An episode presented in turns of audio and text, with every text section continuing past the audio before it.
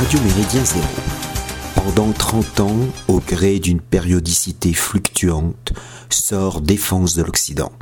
Fondée et animée par Maurice Bardèche, dix-neuf cent sept à dix-neuf cent quatre-vingt-dix-huit, cette revue accueille diverses sensibilités nationales, du nationaliste révolutionnaire François Duprat au futur gréciste Jean-Claude Jacquard, du traditionaliste radical Georges Gondinet à l'euro-régionaliste Jean Mabire. Maurice Bardèche, affectueusement surnommé Babar par les contributeurs, en fait un carrefour obligé de la radicalité à droite. Outre ces articles, Maurice Bardèche signe dans chaque livraison un éditorial sur l'actualité du moment. Il aborde tous les sujets, de l'économie aux relations internationales, en passant par la vie politique. Bien de ces éditoriaux sont de nos jours dépassés. Toutefois, certains gardent toute leur pertinence.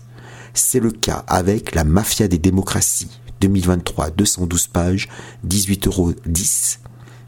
Un recueil de vingt textes écrits entre mille neuf cent cinquante-trois et mille neuf cent quatre-vingt-deux que vient de publier les excellentes éditions Dissidentes contre culture.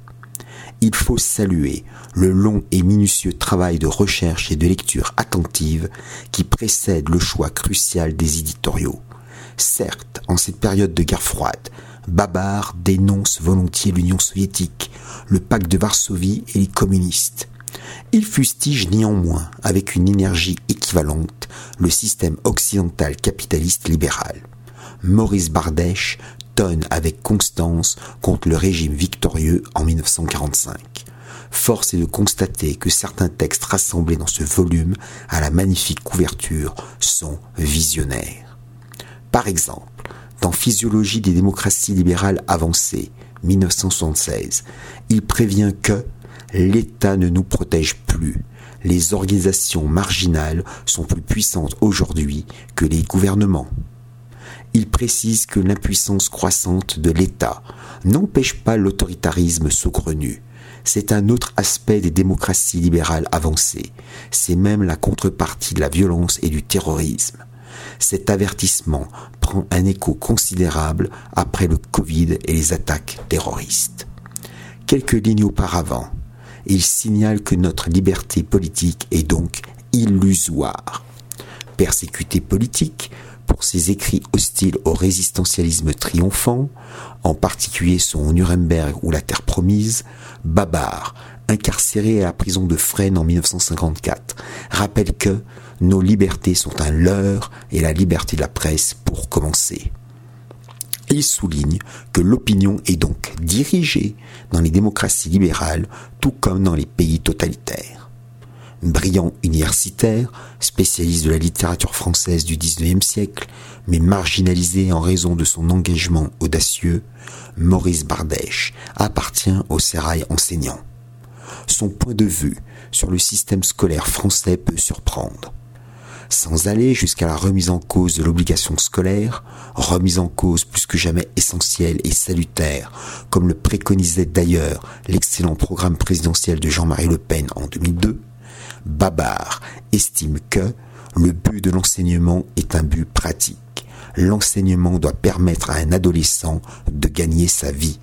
Tout le reste est prétention et verbiage. Dès l'école, la sélection doit être la règle. C'est la meilleure et même la seule garantie de promotion pour les enfants des familles défavorisées. Datant de mille neuf cent quatre-vingt-un, cet article intitulé « Sur le chômage » s'élève par conséquent contre les premiers méfaits dévastateurs du pédagogisme et de la massification.